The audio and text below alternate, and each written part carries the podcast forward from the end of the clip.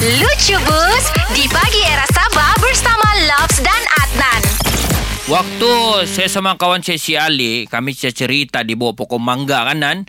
Ini cerita pasal bapa kami yang kuat merotan bah. Syok syok baru mau start ceritakan jatuh satu mangga pi kepala si Ali. Puk. Aduh, dia bilang kesakitan dia saya tengok sambil saya ketawa-ketawa. Terus dia bilang kan, kau jangan kasih ketawa saya, saya kasih tahu bapak saya. Dia bilang si Ali. Uh, merepot. Iya, saya bilang kasih tahu bah kalau kau berani. Bapak saya ni, jangan kau main-main. Dia ni berani merotan, saya bilang kan. Terus si Ali bilang, hah, kalau kau punya bapak bilang merotan, bapak saya lagi merotan, lagi jahat. Dia bilang si Ali.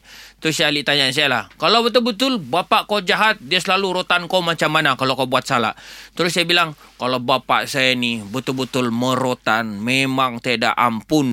Dia pakai tali pinggang. Kalau macam contohnya, saya tidak buat kerja rumah, saya pergi mandi sungai ataupun lewat balik lepas maghrib.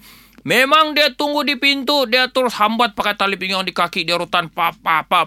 Nangis-nangis. Kau tengok bapak saya kan? Begitu tegas dia Ali Rotan pun tidak alang-alang lagi. Hmm, Kau tidak boleh lawan bapak Saya punya ganas. Saya bilang lah.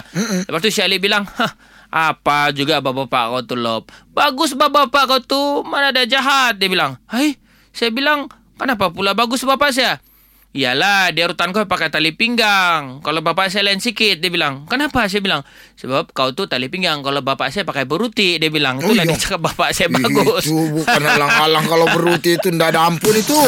Dengarkan Lucu Bus melalui app Shock setiap Isnin hingga Jumaat jam 7 dan 9 pagi di pagi era Sabah bersama Loves dan Adnan. Muat turun app Shock di Google Play Store, Apple App Store dan juga Huawei App Gallery. Shock, aplikasi radio, podcast.